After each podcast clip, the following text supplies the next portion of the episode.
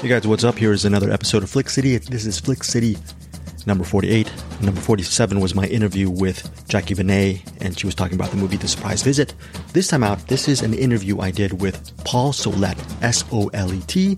I actually thought the way to pronounce his name was Paul Soleil, and I was lucky because the publicist who was handling the press for this movie, the movie is called Clean, actually pronounced his name Paul Soleil, and then he corrected her. He said it's Paul Solet.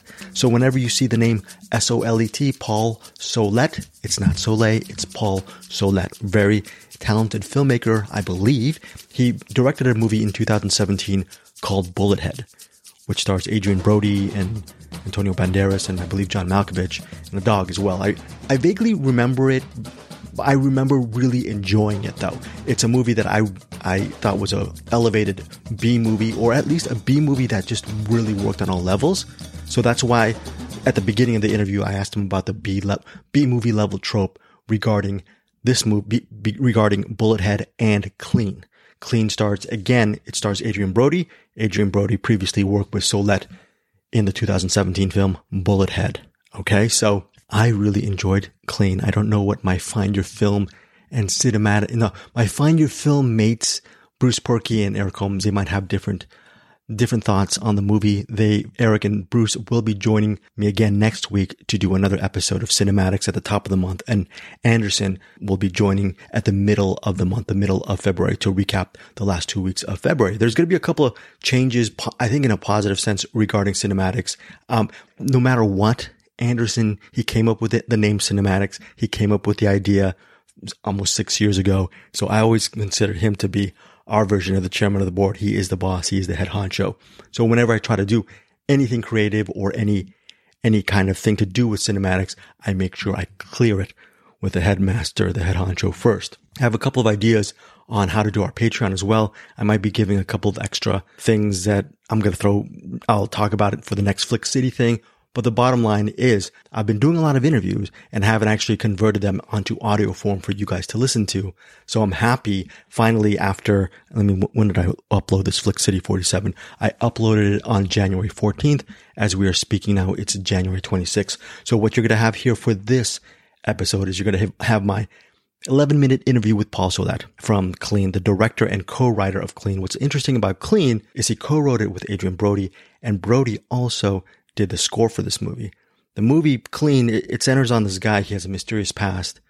He has a very, well, like the, the guy from Taken, he has a very specific set of skills. Actually, it's a specific, specific set of skill. His big skill isn't killing people. He knows how to dispatch of people.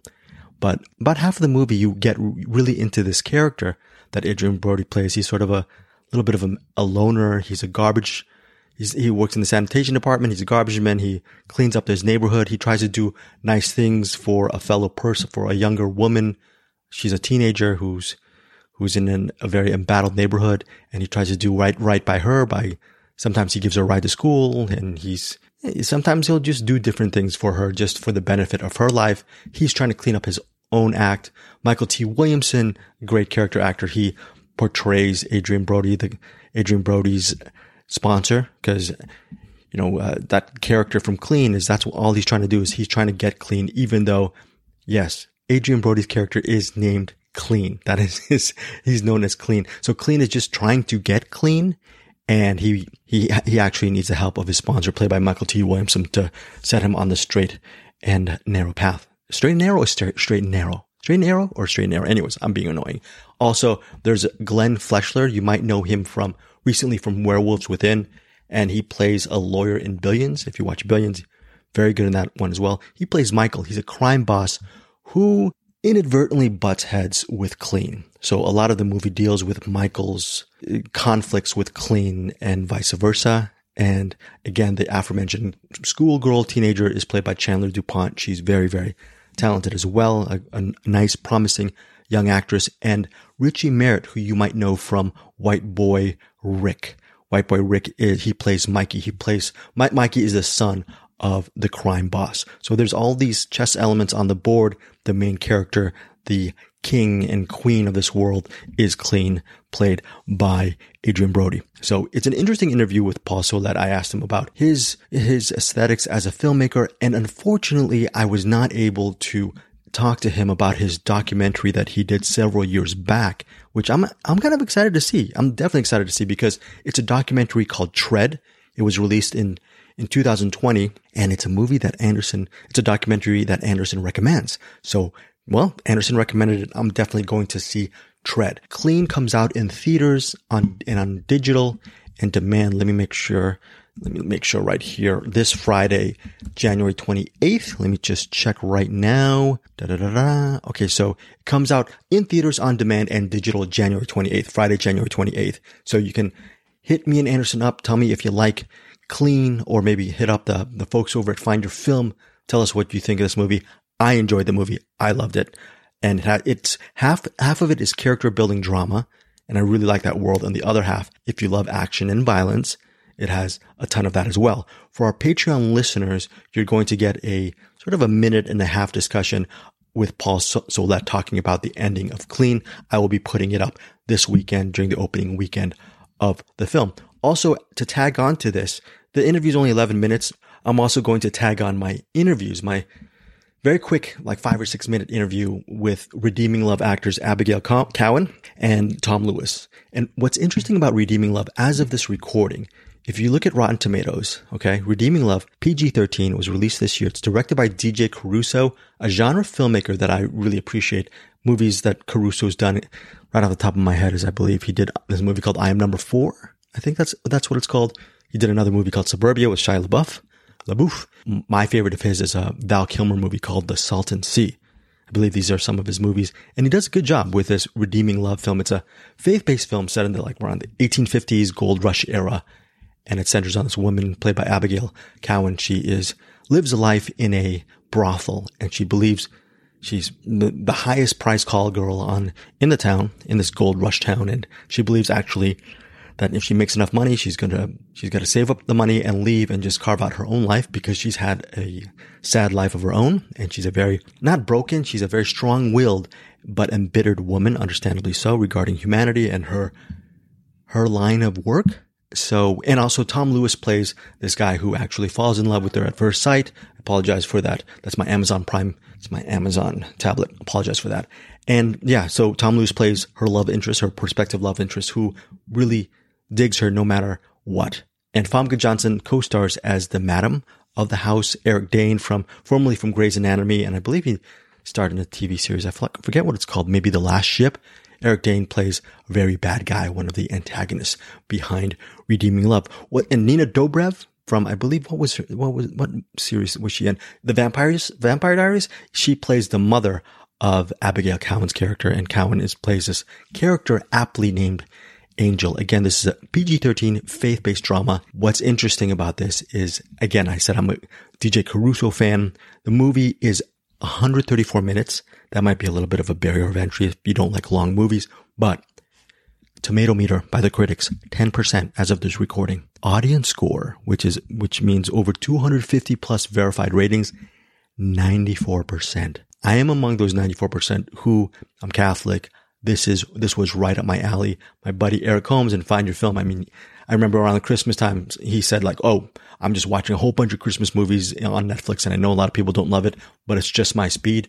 Same thing here regarding Redeeming Love. It is completely my speed. I recommend Redeeming Love if you haven't already seen it. So, and again, that, that interview with Cowen and Lewis will be tagged on after my interview with Paul Solet. So that, that are the, that is the two interviews that I'm giving right now for this week. And about maybe next week, I'm going to post up another couple of interviews here on Flick City. Right now, there are 11 reviews on Clean. It has a 36% Rotten Tomato score. And yeah, I, no way. I, I really enjoyed Clean as well. It should be higher. Yeah, should definitely be higher. Would love to hear what you think about Clean, what you think about Redeeming Love and all that stuff. And thanks again for supporting me and Anderson per the CinemAddicts podcast for the last five or six years. Love you all. And yeah, would love to hear your thoughts on these movies and hopefully you enjoy these interviews as well. Speaking of interviews, I'm doing an interview with Scott Scout Taylor Compton, I believe that's her name. And I think I'm really butchering her name. I gotta look it up right now what, what it is. It's a, for this movie called The Long Night, and I'll be posting that audio interview next week. If you want to see the video versions of my interviews, go check out our Deepest Dream channel. Yes, yeah, Scout Taylor Compton. She's an actress. You might know her from the Halloween films by Rob, Rob Zombie. And I'll be interviewing Rich Ragsdale as well within the next 15 minutes of this recording. So thanks again. Oh yeah, by the way, The Long Night stars two highly underappreciated actors, Jeff Fahey and Deborah Kara, uh, Kara, Deborah Kara or Deborah, I'm just going to call it Deborah Unger. You might not know the name Deborah Unger, but if you see her, you've, you'll realize you've seen her in a bunch of stuff. Most memorably, I think, the movies Crash and The Game. Again, so expect more interviews on a weekly basis here on CinemAddicts. We're also changing podcasting platforms via Buzz, Buzzsprout, via Buzzsprout. So there's going to be a, a, lot more different coverage, a lot more CinemAddicts in the ether up in the air. And yeah, so maybe I'll get Anderson to come out and play more than once a month. Actually, it's not all on him. It's just the idea of me visiting him once a month and us knocking down a very quick show and then the Patreon. But who knows? Maybe down the road we'll see more of each other because I love the guy. And oh, if you are listening to, if you listen to the last episode of CinemAddicts, I was making fun of these, not making fun, I was talking about these chicken sammies or chicken sandwiches from this Korean place called Holdak or Holdak or Hold, yeah, Holdak. Anderson said it's the best chicken sandwich he's ever had. I don't know if it's the absolute best, but I'm trying to think of something that's better than that. And I can't right now. I can't wait to go back to Holdak and eat some, some of these chicken sammies. I also got some chicken tenders as well along with it. And their coleslaw, which is, which is their corn, their corn slaw salsa, something like that was very, very good as well. And yeah, definitely recommend that if you're ever in these parts of Los Angeles. Again, it's called Holdak. Oh, I have to get ready for this interview. And yes, I am blabbering too much. Thank, thank you guys. Talk to you soon and talk to you next week for a new round of interviews on this here CinemAddicts. All right, guys. Bye. I'm a huge fan of your previous uh, collaboration with Adrien. Just talking, just I wanted to know actually several years ago, when did your collaboration start? Did it start first with a friendship or did it just start with, you know, Bullethead just because of that? Where did that partnership start? I, I had never met Adrien before. I, lo- I mean, I, you know, love Adrien, you know, I've been a fan of Adrien as an actor for my many, many, many, many years, obviously. You know, of course, I sent Bullet Head to him, and uh, he really responded. He was in the south of France painting, and he he was sort of you know really taking a break. He was sort of fed up with the business, I think, at the time a little bit, just enjoying painting, and you know, art is a really big part of his life. And he read the script and really responded to it, and we had a, like a video call before video call was calling was in vogue, and uh, he was just really sweet and comp- really complimentary. You know, he's right away. I think it was really clear that we just had this we just have very similar sensibilities. You know, like we have really similar tastes and passions, and uh, we hit it off right away. I think with Clean and Bullethead, can you speak to the level of your own stylistic aesthetic? Because both films could have been just great guilty pleasure B level thrillers, and I would have loved them. But you I, am pretty sure you're demanding more from your story. Can you just talk about just the, your decision to go the extra mile with both films and now with Clean? It's fun but you want something more out of your cinema. Yeah, I really appreciate that. You know, I, I grew up like absolutely with passion for B movies. I mean, I, I'm I'm crazy for you know I love genre films. I always have, but you know, in my own life and in my own work, I think the themes that have you know surfaced for me again and again are you know are themes that you don't always find in in those movies. And so for me trying to pull those in you know they're really not mutually exclusive. I mean when i when i when when there's something under the hood in a in a genre film you know the whole vehicle just functions a lot better. You know you care for people the stakes are higher you know, and you leave a movie ideally thinking about yourself a little bit, you know, whether you came to eat popcorn, hang out and cheer and yell at the screen, like I mean, I do not begrudge anyone that, you know, like I think that's a sacred experience, but, uh, I like the idea that you can leave thinking about something too. I guess in layman's term, layman's term, Paul, what is the key to actually making an indie film or quote unquote low budget film, but actually making it very high production level because there's a lot of world building behind clean that it looks like a 70 to 100 million dollar movie. It could have been framed as such, but how do you do that? Just in simple terms. Thanks. Yeah, I really appreciate that. I mean, I think uh, I think you know, understanding your limitations. Every movie has limitations. Every filmmaker has limitations. It's the nature of the thing. You know, you talk to guys making 150 million dollar movies. There, those are 350 million dollar movies that they're making for 150 million dollars. So I think the thing that I've learned over the years is just um, you know to to understand your limitations and embrace them and try to sort of turn them into assets if you can uh, in this case we were working in just a really rich cinematic place and so our locations just gave us so much and that, that was a that was a key thing and you know never being afraid to uh, to simplify and and and to just hold you know instead of trying sleight of hand you know instead sort of instead of trying to sort of chop everything up just to sort of own what you're shooting and not try to kill yourself shooting coverage, but to understand like I have four shots. I'm going to make four shots. I'm going to trust my actors. We're going to do the work up front. And, you know, then the train pulls out of the station and you move on. This can probably take hours to explain, but how do you, how the heck are you able to, sh- to choreograph your action shots within a confined space? You're talking about coverage and cutting and editing and all that stuff how do you do? I, I'm I was blown away about how you were able to do this stuff with the restaurant, the bowling. That that scene is just a tour de force. And then and then you have the stuff in the homes. How much do you have to prepare visually regarding your shot list, or just how do you do that? It's it's really important to understand that there's a whole team working on that stuff. Director does all their due diligence to find the location, to build the space, to hire the right people, to work in the space, to create the right atmosphere in the space but you know, on this we had um, just absolutely incredible stunt coordinator. Manny Siverio's old school stunt coordinator. He is an ace, and you know, you work with him. You know, you it's about trying to sort of communicate the vision of the thing for him. What kind of action? What kind of violence? And to and to allow and facilitate Adrien to work with him. Adrien is a physically people you know adrien is physically as gifted an actor as i've ever seen you know, and he is really, really committed. He was hugely committed to those action sequences. And so him and Manny, they just danced. They worked that, they worked those scenes and worked those scenes and worked those scenes. And then when it was time, you know, you only have so much time. They just did it. What is the balance in creating a movie that's violence, but ultimately it's a movie that's anti-violence. You know, I'm thinking some of the best films really go through that genre of violence, but it's really trying to actually build a world where no, this, there's much more, there's humanity amidst this. And can you just talk about that balancing act and what, how much of a joy is it just to create something on, on that level? That is a really sophisticated, well articulated question. I, I really appreciate getting that. And I appreciate that you observed that. It's a hard balance.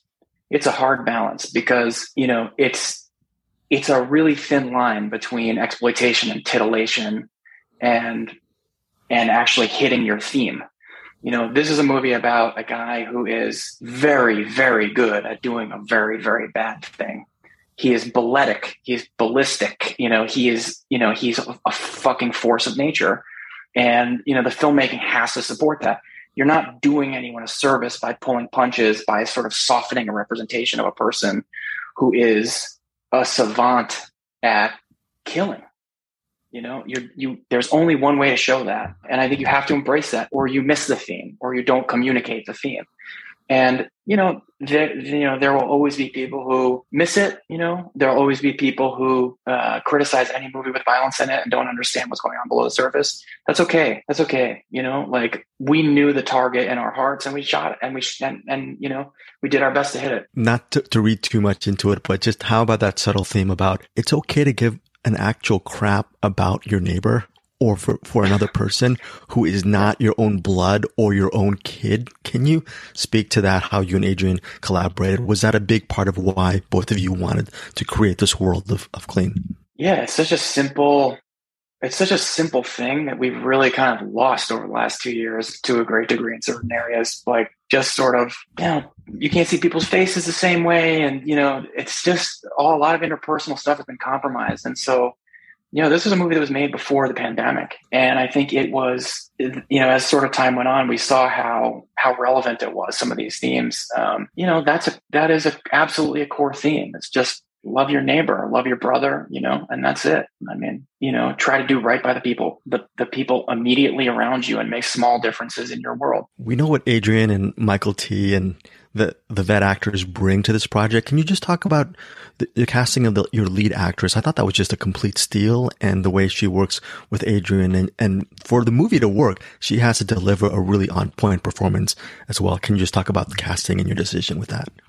Oh, Chandler Dupont is phenomenal. You're going to see a lot, a lot more of Chandler. She is a, she's a real star. She's a, a natural, you know, she's a natural on-screen presence. She's emotionally intuitive. She's, she's present. You know, she's, uh, we were just incredible. The movie just wouldn't work without a Chandler the same way. And, uh, and she, she, she came with it. I mean, I, you know, we were very, very, uh, both lucky and well supported. You know, Paul Schnee is incredible casting director, and he just he he really got every role. You know, every single role down to the day players, just amazing people. And my God, Chandler was just incredible. You know, between her and Richie, is is it great for you as a, an artist to, to know that you're you're sort of a, a collaborator within their early years and formations as respective artists as well? Funny, I don't really think of them any differently than I would you know an older, more mature actor. I, I they come in, they're they're clearly professionals. You know, Richie too. Uh, Richie's a little Al Pacino. I mean, he's one of those. He just he just has it. You just you just point the camera at him. He does his thing. I mean, he's not you know you know he's uh he's astonishingly good so i really I, if i'm being honest i really never thought about it as sort of forming these people what i what i do like to see is them getting to work with adrien you know, and and uh, and watching them learn from him and watching him school them.